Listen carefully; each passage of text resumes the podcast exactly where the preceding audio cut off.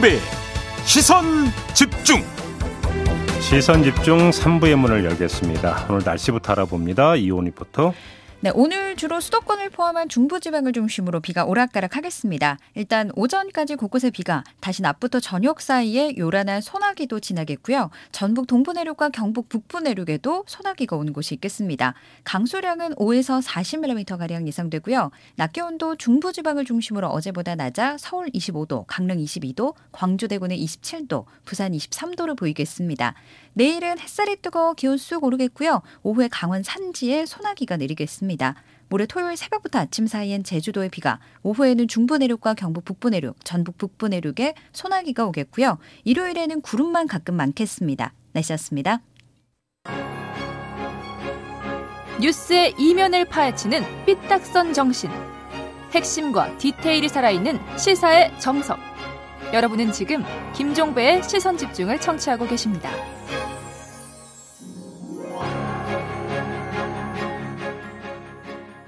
네, 어제 경찰 인사가 있었습니다. 신임 경찰청 차장에 윤희근 경찰청 경비국장을 내정을 했고요. 이를 포함해서 치안정감 6명 인사가 있었는데 이로써 문재인 정부에서 임명된 경찰 수뇌부 전원이 교체가 된다고 합니다. 여기에 얼마 전에 저희도 전해드린 바가 있었는데요. 행정안전부가 행안부 안에 경찰국을 신설하는 방안을 검토하고 있다. 이런 소식도 들려오고 있는데 어떻게 봐야 되는지 이분 연결해서 이야기 나눠보겠습니다. 경찰 출신인데요. 서원대 경찰학부의 김영식 교수 전화 연결합니다. 나와 계시죠? 네, 반갑습니다. 김영식입니다. 네, 네, 안녕하세요. 일단 경찰 인사에 대해서부터 좀 평가 부탁드리겠는데요. 어떻게 보셨어요, 교수님은? 네, 일단 뭐 정권 초기에 이렇게 대대적인 물갈이 수준의 인사를 했다는 게요. 굉장히 한편으로 보면은 조직 쇄신과 개혁을 위해서 긍정적으로 작용할 수도 있지만 음. 또 다른 한편에서는 정권 초기에 경찰 길들이기를 하는 게 아니냐라는 음. 그런 해강경을 끼고 볼 우려가 매우 높다라고 생각합니다. 아, 근데 그 이 여섯 명에 대해서 이상민 행안부 장관이 일대일 사전 면접을 받다 이런 보도가 나오는데 이건 어떻게 평가하세요?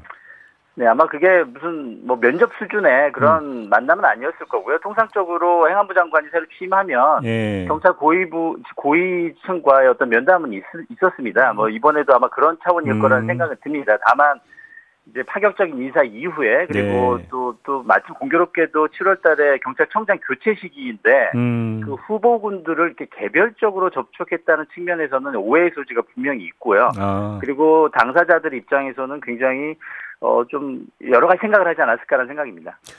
그러니까 지금 교수님 말씀해 주신 거 지금 핵심 포인트는 김창룡 현 경찰청장의 임기가 7월 23일로 이제 끝나는 거 아니겠습니까? 그래서 네. 차기 경찰청장이 누가 되느냐인데 어, 요번에 경찰청 차장으로 내정된 윤희근 차장 내정자가 뭐 그러니까 청장 되는 거 아니야? 다들 이렇게 전망하던데 교수님도 같은 전망이세요? 어, 일단 치안 정감 인사 내정을 할 때 그거 좀 차기 경찰청장을 염두에 두고 내정을 했다라고 생각이 들고요. 네. 뭐 왜냐면 7월 달 어, 교체 시기와 맞물렸을 때는 뭐 음. 당연히 그렇게 하는 것이 합리적이라고 보여지고요. 네. 그리고 이제 경찰청 차장과 그리고 일선 시도 경찰청장하고 좀 달라요. 음. 어, 시도 경찰청장 같은 경우는 내 임명한 이후에 한두 달 만에 교체하면 이거 조직의 어떤 안정성이 굉장히 우려가 크거든요. 아 그렇죠. 뭐 네. 그런 면에서는 경찰청 차장이 어, 자연스럽게 경찰청장으로 승진하는 것이 가장 음. 뭐 합리적인 방안이죠. 아 근데 그 이 윤희근 차장 같은 경우 이 지난해 12월에 치안감 승진이 됐고 또 6개월 만에 치안정감이 됐고 두 달 만에 경찰청장으로 만약에 간다. 이러면 네. 엄청 초고속 승진이라고 했는데 경찰에서 이런 전례가 있습니까? 엄청 빠른 어, 겁니까? 이게 뭐 아주 그냥 일반적이진 않죠. 근데 음. 그렇다고 해서 뭐 이게 불법적이거나 불합리한 건 아니고요. 예. 어, 또 이제 경찰 인사에서는 어, 치안감 이상의 인사에서는 그 기간이나 나이가 중요하지 않거든요. 음. 어, 그런 면에서 뭐 윤희근 치안 정감이 뭐 치안감 이후에 어, 음. 어, 승진한 행보는 뭐 그게 큰 문제가 되진 않는다고 봅니다. 아, 그래요. 근데 이분은 어떤 분이에요? 어, 일단 뭐 경찰 대학 출신이시고요. 그리고 예. 뭐 다양한 뭐 정보 수사를 비롯해서 다양한 경험을 한 인사입니다. 뭐 대부분 음. 무치한 정감에 내정되신 분들, 아, 지금 승진 발령나신 분들 같은 음. 경우에 음. 뭐 다양한 경험을 한 영향을 갖추신 분들인데요. 예. 뭐그 중에서 이제 경찰 수장으로서 어, 다양한 조정 능력과 정무 능력, 뭐 이런 그런 걸 갖춘 두루 갖춘 인사라고 하면 그 중에서 윤희근 청장 같은 경우에는 가장 적임자 중에 한 명이라고 평가됩니다. 음, 그렇게 평가를 하시는 거고 알겠습니다. 좀 이제 그 이 문제로 좀 넘어가겠는데요. 저희도 며칠 전에 전해드린 바가 있는데 어떤 보도가 있었냐면 행정안전부가 법무부에 강, 그러니까 검찰국이 있는 것처럼 행안부 안에 경찰국을 설치하는 방안을 검토하고 있다는 보도가 있었어요. 일단 교수님은 어떻게 파악하고 계세요? 네, 일단 저도 언론 보도를 통해서 파악이 됐고요. 또 경찰 내부에서도 이런 사항에 대해서 이제 감지를 하고, 네. 어, 상당히 이제 거부감을 나타내고 있지만, 겉, 속으로는 거부감은 있지만, 겉으로는 이제 드러나지 못하고 있는 실정이거든요. 음... 어, 이게 만약에, 어, 경찰국이 만들어지게 된다라고 하면, 이제 소위 법무부 검찰국과 유사한 형태거든요, 형식적으로는. 그렇겠죠. 근데 음. 그 이면을 들여다보면, 네. 경찰 같은 경우에는 경찰청장이 차관급이에요. 그리고 네. 어, 또, 그 법무부 같은 경우에는 뭐 다들 검사들이잖아요. 근데 예, 예. 경찰 같은 경우에는 정말 특정직 경찰 공무원이고 또 예. 계급 사회고 음. 어, 이런 걸 봤을 때는 어, 그 내무 어 저기 행안부에 검, 경찰국이라는 게 만들어진다고 하면 네. 이제는 행안부에 굉장히 종속되고 인사적으로 예속되는 그런 경향을 보일 겁니다. 음. 그러면 경찰청장은 어떻게 보면 허수아비가 될 우려가 있거든요. 아. 어, 치안 그 행안부의 눈치를 안 볼 수가 없는 상황이 되기 때문에 예. 어, 좀 우려되는 측면이 큽니다. 실제로 그렇게 된다면 행안부 장관이 겨, 그러니까 결국 경찰을 핸들링할 수 있다 이런 말씀이신가요? 그렇죠. 지금은 행안부 장관이 소위 말해서 실세 장관이잖아요. 예. 그러니까 본인이 이렇게 뭐 의도를 가지고 이렇게 추진하고 있습니다만 행안부 장관이 또 실세가 아닌 사람이 올 수도 있어요. 그렇게 됐을 때는 경찰 조직에 정말 뭐 인사나 예산적으로 음. 많은 혼란이 우려, 우려가 되기도 합니다. 예. 자 그러면 이 방송을 들으시는 우리 그 애청자 여러분들의 좀 이해를 돕기 위해서 그러면 현재는 경찰을 어떤 식으로 지금 통제를 하고 어떻게 관리가 되고 있는 겁니까? 현행 시스템으로는? 현행 시스템으로는 법적으로는요. 예. 경찰 경찰청이라는 것은 행정안전부 소속이긴 해요. 다만 어, 외청입니다. 독립된 음. 외청이라서 음. 인사와 예산이 독립적으로 운영이 돼요. 네. 그리고 어, 이 경찰청의 사무에 대해서 어, 통제를 하기 위해서 행안부 장관 소속의 국가경찰위원회라는 게 있습니다. 네. 네. 이거는 뭐 상설 행정기관이 아니고요. 예. 뭐 안건이 있을 때마다 심의 의결하는 심의 의결 기관이거든요. 예. 그 위원들은 이제 대통령이 임명을 하게 되고요. 주로 이제 외부 전문가나 이런 분들이 위원으로 구성이 되는 건가요? 그 법조계 인사라든지 시민단체, 음. 뭐 이제 경찰 출신도 음. 상임위원으로 보통 한 명이 음. 치안정감 출신들이 보통은 어, 2년 음. 임기로 네. 어, 그 임명이 되는데요. 네. 근데 사실 뭐 91년 경찰법 제정 당시에 만들어졌는데 그 음. 이후부터 꾸준히 그 비판을 받아온 게 음. 너무 거수기 역할만 한다. 음. 뭐 그동안 일부 개선된 부분이 있습니다만 아직도 경찰을 통제하고 감독하는 부분에 있어서는 뭐 음. 거의 형식적이고요. 음. 아직도 거수기 역할 수준에 불과합니다. 아, 그러니까 좀뭐 명목은 있지만 그 실질적으로 이제 그 경, 경찰을 좀 통제한다고 보기는 어렵다 이런 말씀이신 거고. 네, 맞습니다. 근데 그럼에도 불구하고 원리는 경찰에 대한 시민적 통제와 민주적 통제는 당연한 거고 거기다가 음. 검경 수사권 조정으로 더 그러니까 그 경찰의 권한이 커졌기 때문에 통제의 필요성은 당연히 이거는 뭐 반대할 사람은 없을 것 같은데 어떻게 네. 통제할 것이냐가 이제 핵심 쟁점인데 네. 행안부에 경찰국을 두는 건 아니다 이런 말씀이신 거죠? 네, 저는 뭐 그 부분에 있어서는 뭐 반대의 입장이고요. 네. 이렇게 그 행안부에서 경찰국을 만들면서까지 경찰에 대한 개입, 즉 경찰국을 만들게 되면 경찰에 대한 인사와 예산을 가져갈 거예요. 아, 그렇겠죠. 그리고 감찰권까지 네. 가져간다고 지금 뭐 일부 보도가 되고 있는데요. 네. 뭐 그렇다고 하면 실제 경찰에 대해서 완전히 행안부가 장악을 하겠다는 거거든요. 예. 아마 이제 이제 검경 지난 정권 때 이제 음. 검경 수사권 조정으로 어, 경찰의 수사 권한이 강화가 되고 음. 또 조직이 확대가 되면서 음. 이제는 뭐 경찰을 좀 정권에서 좀 핸들링 해야 되겠다 음. 그런 좀 판단이 있는 게 아닌가라는 그런 추측을 할 수가 있겠고요. 음. 뭐 그런 면에서는 오히려 경찰의 어떤 중립성을 더 확보해 나가야 되는 그리고 자치 경찰제를 좀 더 확보해 나가야 되는 측면에서는 실제 음. 역행하는 게 아닌가라는 생각이 듭니다. 근데 지금 이 방안을 검토하고 있는 단위가 이상민 장관이 취임하자마자 만든 경찰 제도 개선 자문위원회라고 하는데 기존에 네. 경찰위원회가 있는데 왜 이 위원회를 따로 만들어서 왜 여기서 검토를 하고 있는 걸까요? 네, 앞서 말씀드린 것처럼 국가경찰위원회는 정말 심의 의결 기구예요. 예. 안건이 있을 때마다. 예. 그래서 이런 사안에 대한 충분한 논의가 이루어지긴 어렵고요. 예. 그리고 이상민 장관, 제가 이상민 장관이었다면 이런 식으로 TF 형태로 뭐 급조를 해서 만드는 게 아니라 정말 각계각층 또 국회 추천을 받은 그런 위원들로 구성된 음. 한시적 임기가 보장된 위원회를 만들어서 그뭐 음. 뭐 6개월이든 뭐 1년이든 그 위원회의 어떤 보고서 결과를 바탕으로 해서 조직 개편을 착수하는 것이 합리적이고 옳지 아, 않다는 아. 생각입니다. 근데 혹시 그 자문위원회 위원 구성이 어떻게 되는지 좀 알고 계세요? 네, 저도 뭐 어, 언론에 보도된 내용으로 어, 네. 어, 알고 있고요. 뭐또 네. 내부적으로 이제 들리는 소문에 의하면 뭐 친 검찰 인사들이 많다. 친 검찰? 어, 네, 그렇죠. 음. 그동안에 이제 좀 검찰 측의 어, 입장을 많이 옹호했던 분들이 포함되어 있는 걸로 알고 있습니다. 아니, 경찰 제도 개선 자문위원회인데 왜 친검찰 인사들이 많은 거죠?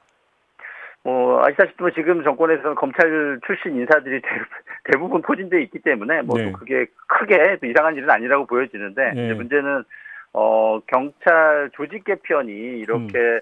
너무 법적인 관점에서만 이루어져서는 안 되거든요. 음. 경찰이라는 것은 또 검사랑은 좀 다른 개념이거든요. 검찰과는 예. 또 하는 일 자체가 수사만 하는 것도 아니고 음. 또 어, 굉장히 뭐 어떤 생산성을 추구하는 그런 업무도 아니거든요. 음. 그런 측면에서는 정말 뭐 민주성이나 대표성을 고려한 그런 음. 위원들로 구성이 됐어야 되는 아쉬움이 큽니다. 아무튼 그러면 교수님 말씀을 정리를 하면 그 비대진 경찰에 대한 통제는 당연히 필수이고 근데 그 필수적인 그 통제가 경찰위원회를 통해서 이루어져야지 행안부 산하에 경찰국을 만들어서 하는 것은 아니다 이런 말씀이신 것 같은데 네, 맞습니다. 대한민국에서의 경찰의 통제라는 것은요, 이제 정치로부터 좀 분리하는 게 통제지. 네, 네. 이거를 지금 정치가 개입해서 경찰을 통제한다고 하는 것은 결국 그 통제하는 게 아니거든요, 그건 음, 길들이기지. 그러면 방향은 다만 이제 국가 경찰위원회의 내실을 얼마나 기할 수 있도록 하느냐 이게 이제 관건이라는 말씀이신데 일각에서는 경찰위원회를 행안부에 둘 게 아니라 총리실로 옮겨가야 된다는 주장이라던데 이건 왜 이런 주장이 나오는 겁니까? 근데 그동안에 뭐 저를 포함한 많은 전문가들이 이야기했던 바고요. 예. 어, 지금은 행안부 장관 소속으로 해서 형식적인 심의결 기구인데 예. 그럼 실질적인 통제가 안 되거든요. 뭐 음. 뭐 권한 가지고 있는 게 가장 대표적인 게 경찰청장 임명 동의권이에요. 어. 말 그대로 동의권이에요. 예. 근데 뭐 그동안의 전례를 보더라도 뭐 이미 청와대에서 내정하고 사후에 뭐 동의를 한다든지 하는 그런 형식적인 모습을 많이 보여줬거든요. 음. 어, 이제는 뭐 실질적인 권한을 부여하려면요. 네. 그 위원회 수가 중요한 게 아니라 뭐 국회에 추천을 받은 위원들 음흠. 그리고 뭐 법조계에 추천받은 위원들 그리고 네. 대통령이 지명하는 위원들로 구성된 네. 그런 행정기관 합의제 행정기관으로서의 어, 국가경찰위원회가 어, 네. 출범을 하고요. 그리고 음. 어, 행안부 장관 소속이 아니라 이제 국무총리 소속으로 그리고 위원장은 장관급으로 하는 것이 음. 어, 실질적인 통제 방안이라는 생각이 듭니다. 교수님께서 지금 이제 경찰청장 그 임명 제청 문제를 제기를 하셨으니까 퍼뜩 떠오르는 궁금증이 하나가 있는데 교수님의 견해가 궁금한데요. 지금 네. 법무부 장관 직속으로 인사정보관리단이 구성이 되지 않았습니까? 네. 그러면 경찰청장을 인선하는 과정에서 당연히 이제 그 인사 검증이 이루어져야 되는 거고 경찰청장에 대한 그 인사 검증도 여기서 이루어지지 않겠습니까? 네. 이 시스템을 어떻게 평가를 하세요? 일단 법무부에 이제 그런 조직이 만들어지는 것도 굉장히 이례적인데, 예. 어 또 뭐.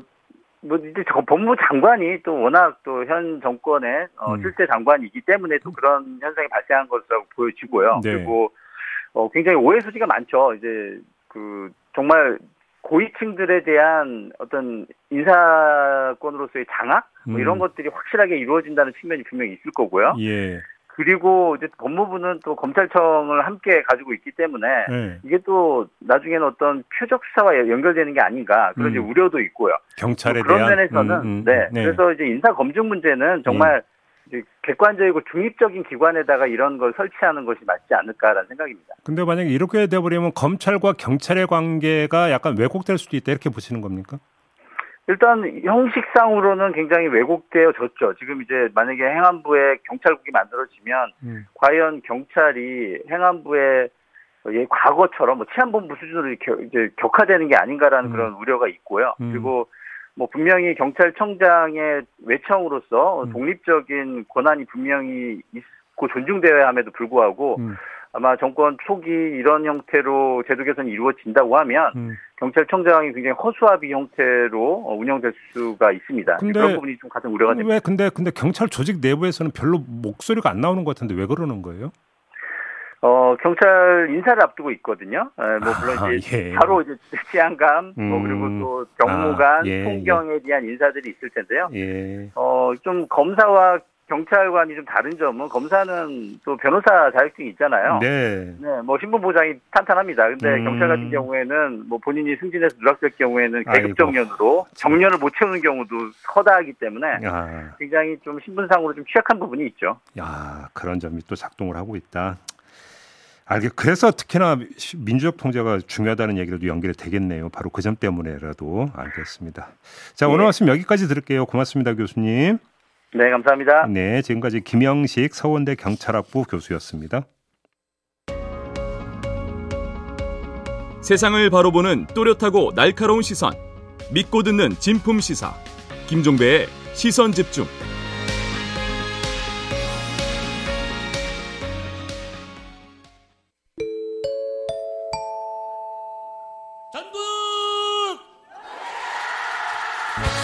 정말 감사는 드릴, 안 드릴 수가 없는데 그러니까 평생 뭐 언제까지 또 여러분과 만날지 모르겠습니다만은 그 결론이 날 때까지 저는 안 갑니다. 예, 꼭 여러분들 붙들고 같이 가겠습니다. 네, 정말 큰 별이 졌습니다. 이 목소리의 주인공 음, 송혜 씨가 어제 아침 학년 95세로 영면에 드셨는데요. 그래서 오늘 시선 집중에서는 국민 MC 송혜 씨를 통해 꿈을 이룬 분과의 특별한 인터뷰를 준비를 했는데요. 자, 어, 이두 분의 인연이 담긴 오디오 잠깐 듣고 시작을 하겠습니다. 건드리지 말까 하다 건드렸더니 또 내가 당하지요. 에휴 참 나와요 나 이게 참. 안녕하세요. 공부면 공부, 노래면 노래, 스무 살 끼 많은 대학생 트로트를 사랑해서 여기까지 나왔습니다. 반갑습니다. 윤지연입니다. 사랑의 포로. 네. 이렇게 윤지연이라고 이제 자기 소개를 했지만 예명은 윤수현 씨죠. 가수 윤수현 씨 만나보겠습니다. 나와 계시죠? 아, 예, 안녕하세요. 예. 어, 천태만상 꽃길 사치기 손님 온다 노래 가수 윤수연입니다. 반갑습니다. 그, 그러게요. 이 전국 네. 노래자랑에서 최우수상을 타셨다면서요.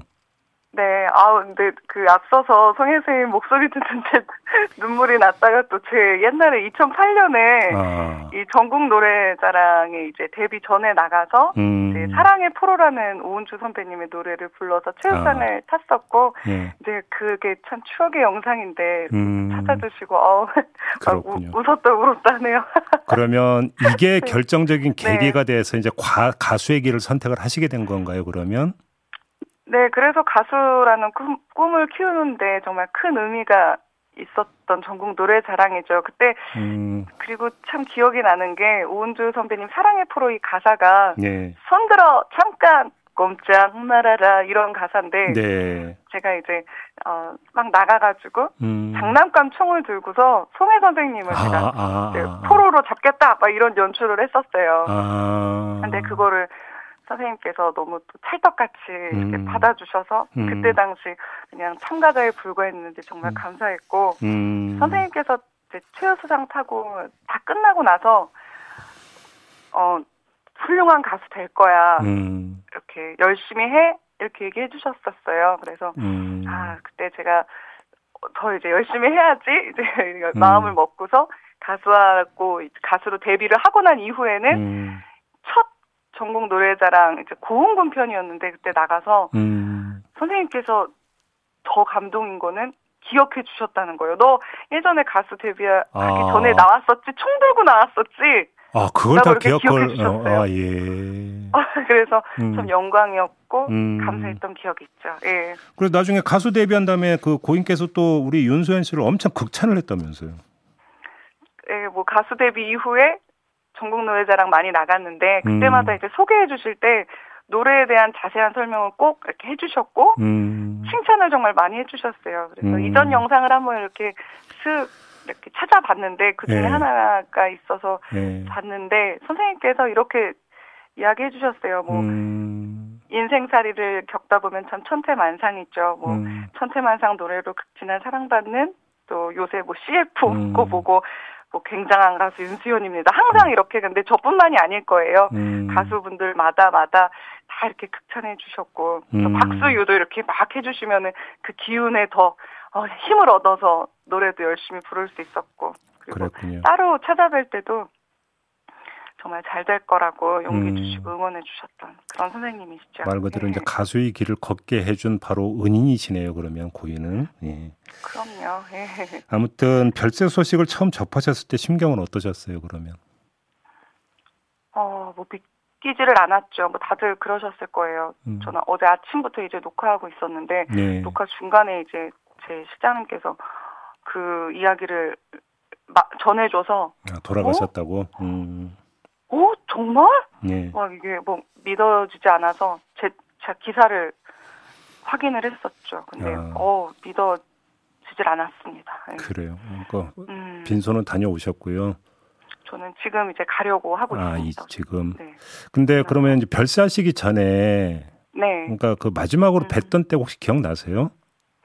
음, 저는 이제 그 전국 노래자랑 40주년 특집 방송에 나간 게 마지막 예. 된 기억이고 예. 그래도 얘기로는 이제 최근에 체중이 한 10kg 정도 빠지셨었고 음. 근데 그럼에도 컨디션이 그렇게 안 좋진 않으신 걸로 알고 있었습니다. 예. 뭐 전국 노래자랑 진행이야 좀 체력적으로 좀 어려우실 수는 있었다 하셔도 음. 그렇게 크게 아프지 않으셨고 음. 사실 돌아가시기 전날에도 이제 그제죠. 그때도 종로의 밥집에서 식사를 하시고 집으로 가셨다고 알고 네, 있어요. 네, 네, 네, 그래서 어, 더 놀랐죠. 예. 음. 음. 근데 우리 가수 윤수연 씨가 보시기에는 전국 노래자랑이라는 프로그램도 그렇고 또 그 진행자 네. 송혜 씨 어떤 존재라고 그렇게 그 말씀하실 수 있을까요? 음, 전국 노래 때 저는 가수 전이고 데뷔 전과 후를 다 나갔잖아요. 네. 그래서 이게 다른 음악 방송과는 다르게 더 같이 호흡하고 소통하는 그런 정겨운 분위기인 음. 것 같아요. 그리고 더 가깝게 제 가수로서는 청취자분들에게 내 노래를 알리고 함께 음. 부르는 소중한 기회고 음.